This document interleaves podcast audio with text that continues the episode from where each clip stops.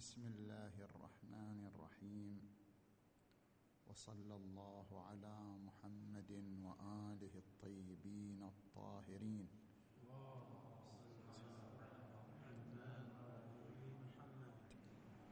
الوجه الثاني مما استدل به على عدم حجية ظواهر القرآن الكريم ومجموعة من الروايات الشريفة الناهية عن تفسير القرآن. وقد قام السيد الصادر قدس سره في كتابه بحوث في علم الأصول في الجزء الرابع صفحة 284 إلى تقسيم هذه الروايات على ثلاث طوائف.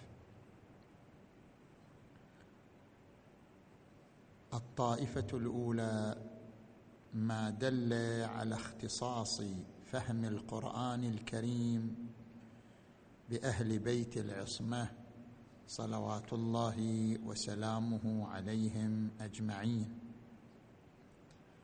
ففي مرسلة المعلى بن خنيس قال قال أبو عبد الله عليه السلام إنما القرآن أمثال لقوم يعلمون دون غيرهم ولقوم يتلونه حق تلاوته وهم الذين يؤمنون به ويعرفونه وأما غيرهم فما أشد إشكاله عليهم وأبعده من مذاهب قلوبهم.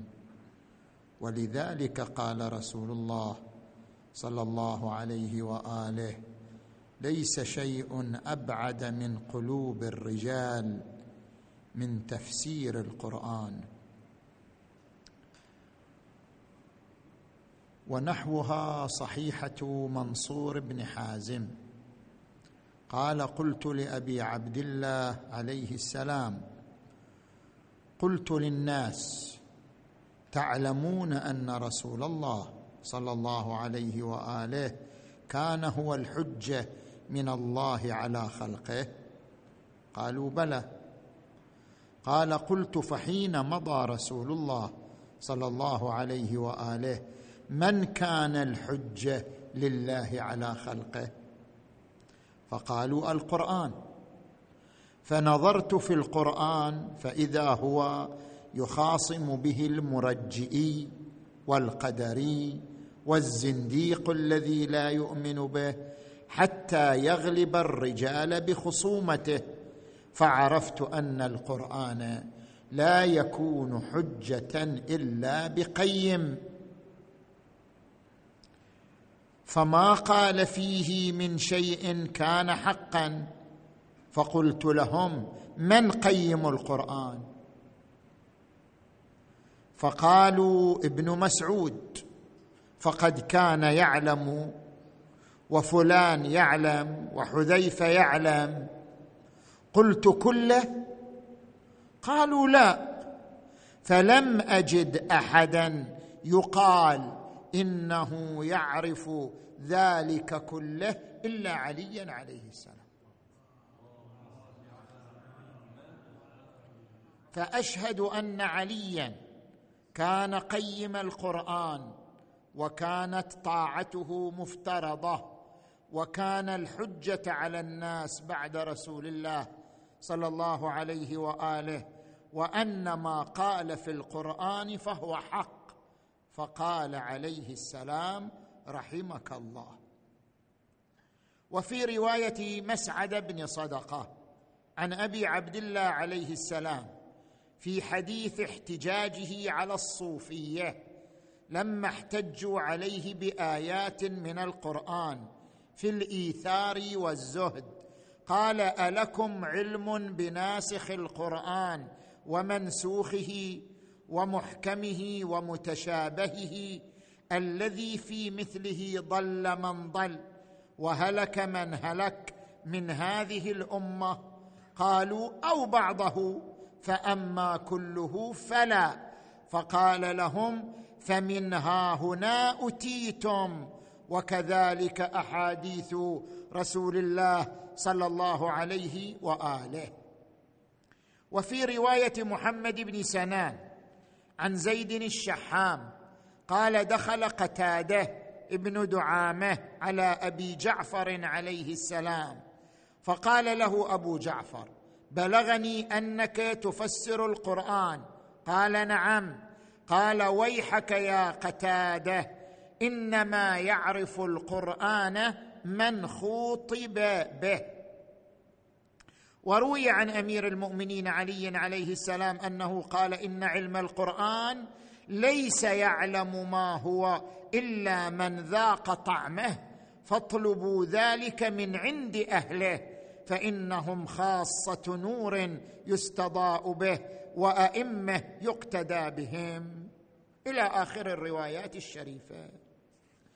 فيقال بأن وجه الاستدلال بهذه الروايات الشريفة أنها حصرت فهم القرآن الكريم في من خوطب به وهو النبي الأعظم صلى الله عليه وآله وأنه انتقل علمه من النبي الأعظم إلى الأئمة الهداة صلوات الله وسلامه عليهم.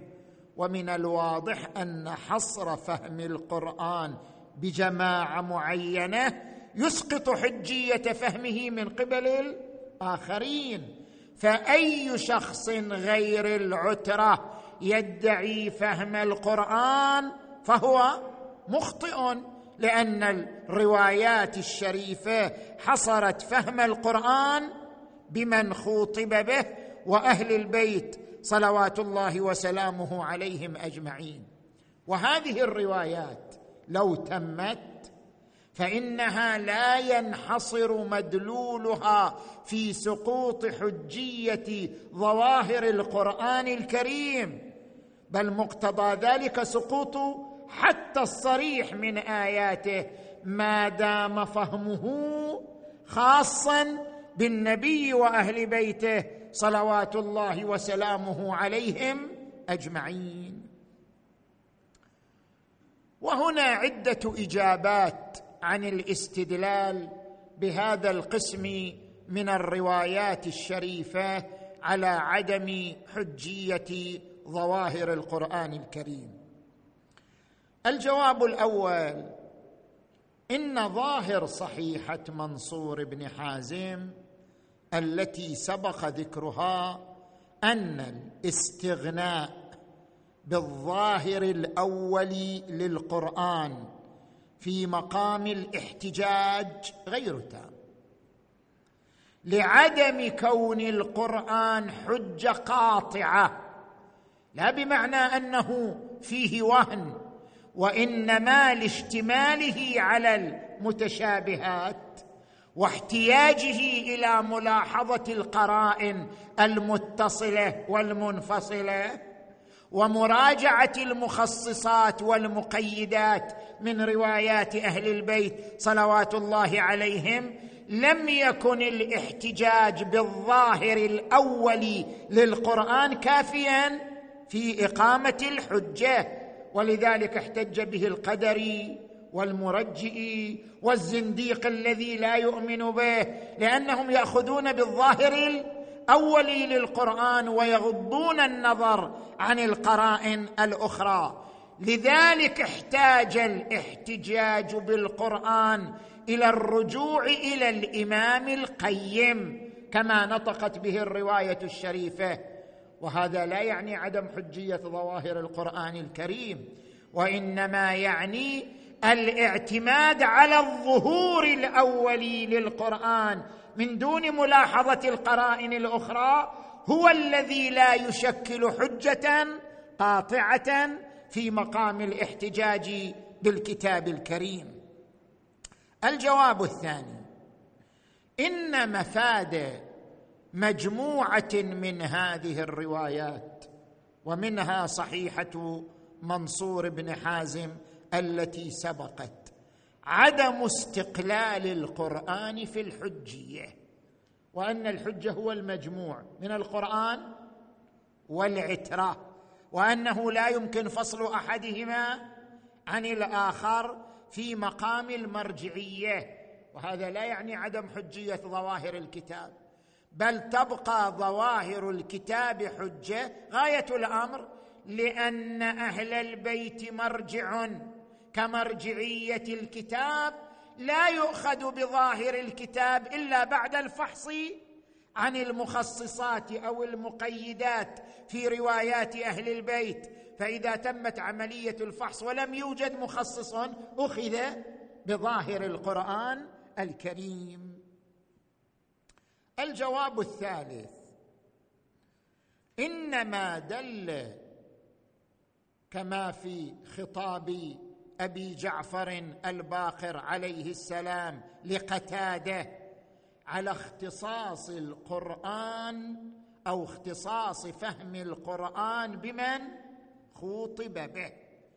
لا يعني إلغاء حجية ظواهر القرآن وإنما المقصود بفهم القرآن فهمه على واقعه بناسخه ومنسوخه ومحكمه. ومتشابهه وظاهره وباطنه. ومن الواضح أن فهم القرآن فهما تاما بجميع ما له ربط بالمراد الواقعي من القرآن. لا محالة خاص بأهل البيت صلوات الله وسلامه عليهم. لا أن ظواهر القرآن ساقطة عن الاعتبار حتى على مستوى التدبر والاتعاظ والموعظة وآيات الأحكام الشريفة. وعلى ذلك قرينتان قرينة متصلة وقرينة منفصلة. أما القرينة المتصلة فهي قيام الارتكاز المتشرعي القطعي منذ زمان النبي. صلى الله عليه وآله إلى زمان آخر إمام من الأئمة المعصومين عليهم السلام على كون القرآن بين المسلمين موضعا للتدبر والاستدلال بآيات الأحكام من ولم يرد من الأئمة ردع عن هذه السيرة القطعية بين المسلمين في الرجوع إلى ظواهر القرآن في مقام شنو؟ التدبر والاستدلال على الحكم الشرعي. وأما القرينة المنفصلة فهي الروايات الدالة على عرض الروايات على القرآن الكريم. فإن روايات العرض دالة دلالة التزامية واضحة على حجية ظواهر القرآن. وإلا فكيف يمكن للفقيه أن يقوم بعرض الروايات على القرآن الكريم إذا لم يكن ظاهر القرآن في نفسه؟ حجة. ومن هذه الروايات الشريفة صحيحة أيوب بن الحر كل شيء مردود إلى الكتاب والسنة وكل حديث لا يوافق كتاب الله فهو زخرف. ومعتبرة محمد بن عيسى عن يونس عن يونس بن عبد الرحمن عن هشام بن الحكم عن أبي عبد الله الصادق عليه السلام لا تقبلوا علينا حديثا إلا ما وافق القرآن والسنة أو تجدون معه شاهدا من أحاديثنا المتقدمة. وموثقة السكوني عن أبي عبد الله عليه السلام قال قال رسول الله صلى الله عليه وآله إن على كل حق حقيقة وعلى كل صواب نورا فما وافق كتاب الله فخذوه وما خالف كتاب الله فدعوه. الجواب الرابع ما ذكره السيد الشهيد السيد محمد باقر الصدر قدس سره في الجزء الرابع من بحوثه في علم الأصول صفحة 284 بقوله إنها يعني هذه الروايات التي استدللنا بها في بداية المحاضرة إنها معارضة للسنة القطعية المتواترة الحاكية لقول المعصوم وفعله وتقريره مما يدل على مرجعية القرآن للمسلمين وإحالتهم إليه في مقام اقتناص المعاني وهذا ما عبرنا عنه في الجواب السابق بقيام الارتكاز المتشرعي منذ زمان النبي إلى آخر إمام على الرجوع إلى القرآن في مقام التدبر والاتعاظ. السيد الصدر هنا عبر عنه بأنه لا إشكال في وجود سنة قطعية متواترة حاكية عن فعل المعصوم وقوله وتقريره في إمضاء مرجعية القرآن للمسلمين. بل السيد الصدر يضيف بل حديث الثقلين وأمثاله الذي هو مدرك الرجوع إلى أهل البيت ومرجعيتهم كالصريح في عرض مرجعية الكتاب للعترة. أي أن مفاد حديث الثقلين أن هناك مرجعان في عرض واحد وهما الكتاب والعترة. وإلا لو لم يكن فهم القرآن معتبرا كان المرجع الوحيد هو العترة وكان الكتاب الكريم مجرد كتاب معميات وألغاز إلى غير ذلك. هذا الجواب الرابع من قبل السيد الصدر الجواب الخامس إن هذه الطائفة لا تصلح للردع عن العمل بظواهر القرآن لأن الردع عن ارتكاز راسخ وفي موضوع له هذه الأهمية والخطورة لا يكفي فيه صدور أربع روايات. بل لو كان هناك رادع عن العمل بالقرآن كان مع كون القرآن هو المصدر الأساسي للمعارف الإسلامية لكان الرادع واضحا ومعروفا. ولكن ليس الاستدلال الآخرين بهذه الروايات بأربع روايات كما أفيد فإن مجموع روايات الطوائف الثلاث أكثر من ثمانية عشر رواية. ولو أن هذه الروايات تعددت طرقها وتمت شهرتها لكانت كافية في مقام الرادع عن الأخذ بظواهر القرآن الكريم. ولكن كثيرا منها محل تأمل من حيث الأسناد أو أن مرجع بعضها إلى بعض لا أنها مجرد أربع روايات استدل بها أصحاب هذا الاتجاه على عدم حجية ظواهر القرآن الكريم. الجواب السادس قال إنها ضعيفة سندا جميعا. وهذا ليس تاما. ففيها صحيحة منصور بن حازم الذي قال عنه النجاشي ثقة عين صدوق من جملة أصحابنا وفقهائهم. ومنها معتبرة مسعد بن صدقة وهو ثقة بحسب مباني السيد الصدر قدس سره. ومنها رواية محمد بن سنان بناء على وثاقته كما هو مبنى كثير من الأعلام. فليست كلها ضعيفة سندا حتى تكون ساقطة عن الاعتبار كما يظهر من هذا الجواب. الجواب السابع قال في صفحة 285 ومما يؤكد بطلان هذا المفاد يعني عدم حجية فهم القرآن الكريم أن رواة هذه الروايات توجد ظاهرة مشتركة بينهم. يعني الرواة يشتركون في ظاهرة وهي ظاهرة الباطنية وتحويل النظر من ظاهر الشريعة إلى باطنها.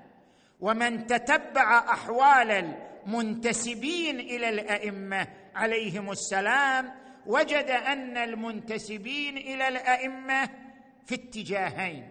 الأول الاتجاه السائد من فقهاء الأصحاب جميل بن دراج وصحيح وزرارة ومحمد بن مسلم ومحمد بن أبي عمير وهشام بن الحكم وأمثالهم. هذا اتجاه من المنتسبين.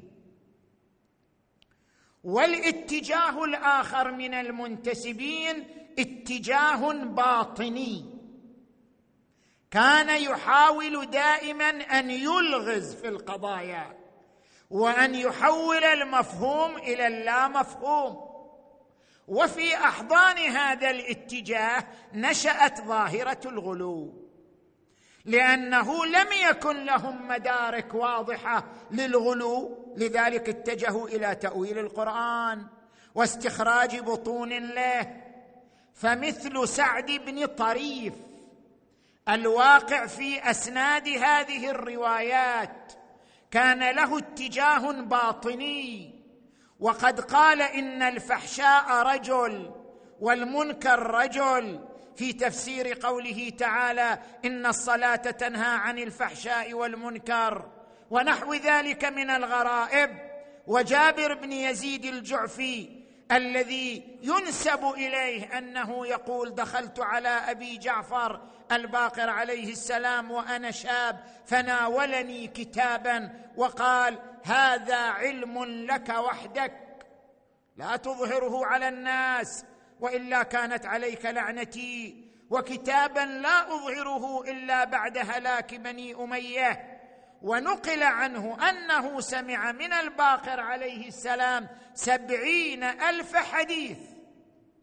لا يمكن أن يقول منها شيئا لأحد وغير ذلك من الأمور التي تتجه إلى تركيز هذه المعاني يعني المعاني الباطنية. وهي كلها أجزاء من قضية كلية حاولها الغلاة المنحرفون وهي صرف الأنظار من ظاهر الشرع إلى باطنه مما لا معنى له. ولهذا نجد أن أمثال هذه الأمور يعني وجود هذه الروايات التي تصرح بأن فهم القرآن خاص بأهل البيت لم ينقل منها شيء فقهاء الأصحاب كزرارة ومحمد بن مسلم وجميل بن دراج أفلم يكن الأولى؟ لو كان هناك ردع عن العمل بظواهر القرآن أن يبين الردع إلى هؤلاء الفقهاء الأجلاء وتصل إلينا تلك الردوع عن طريقهم فإنهم أولى بذلك وهم مورده والمحتاجون إليه. فمجموع هذه الأمور توجب الاطمئنان بأن هذه الطائفة من الروايات موضوعة لا محصل لها أو لا بد من تأويلها وصرفها إلى معان أخرى غير حجية الظواهر القرآنية. هذا ما أفيد في كلمات السيد قدس سره الشريف. ولكن يمكن التأمل في ذلك. اولا التركيز على روايتين وهما رواية سعد بن طريف ورواية جابر بن يزيد وغض النظر عن بقية الروايات. ثم محاولة أن يقال إن رواة هذه الروايات يشكلون ظاهرة ألا وهي ظاهرة الباطنية. وتحويل الفهم من الظاهر إلى الباطن وأنهم في رحم اتجاههم تولدت ظاهرة الغلو. كل هذا فيه نحو من البعد عن معالجة الروايات الشريفة فإنه لم ينقل عن سعد بن طريف وجابر بن يزيد إلا روايتان أو ثلاث والمفروض أن الروايات متعددة فكان ينبغي ملاحظة بقية الروايات من هذه الجهة. وثانيا إن سعد جابر بن يزيد فيه كلام ولكن سعد بن طريف لم يرد فيه طعن بأنه غالي حتى يستشم من خلال وجود سعد بن طريف في أسناد هذه الروايات. أن هذه الروايات ضمن هذا الاتجاه ألا وهو اتجاه الغلاة. فإن النجاشي قال عنه حديثه يعرف وينكر وهو تعبير شائع قال به النجاشي عن كثير من الرواة. ونقل عن ابن الغضائر أنه قال عنه ضعيف والمفروض أن أو أنه كان ناووسيا. والمفروض أن سيدنا الخوئي قدس سره قد ناقش في نسبة كتاب ابن الغضائر وغير ذلك.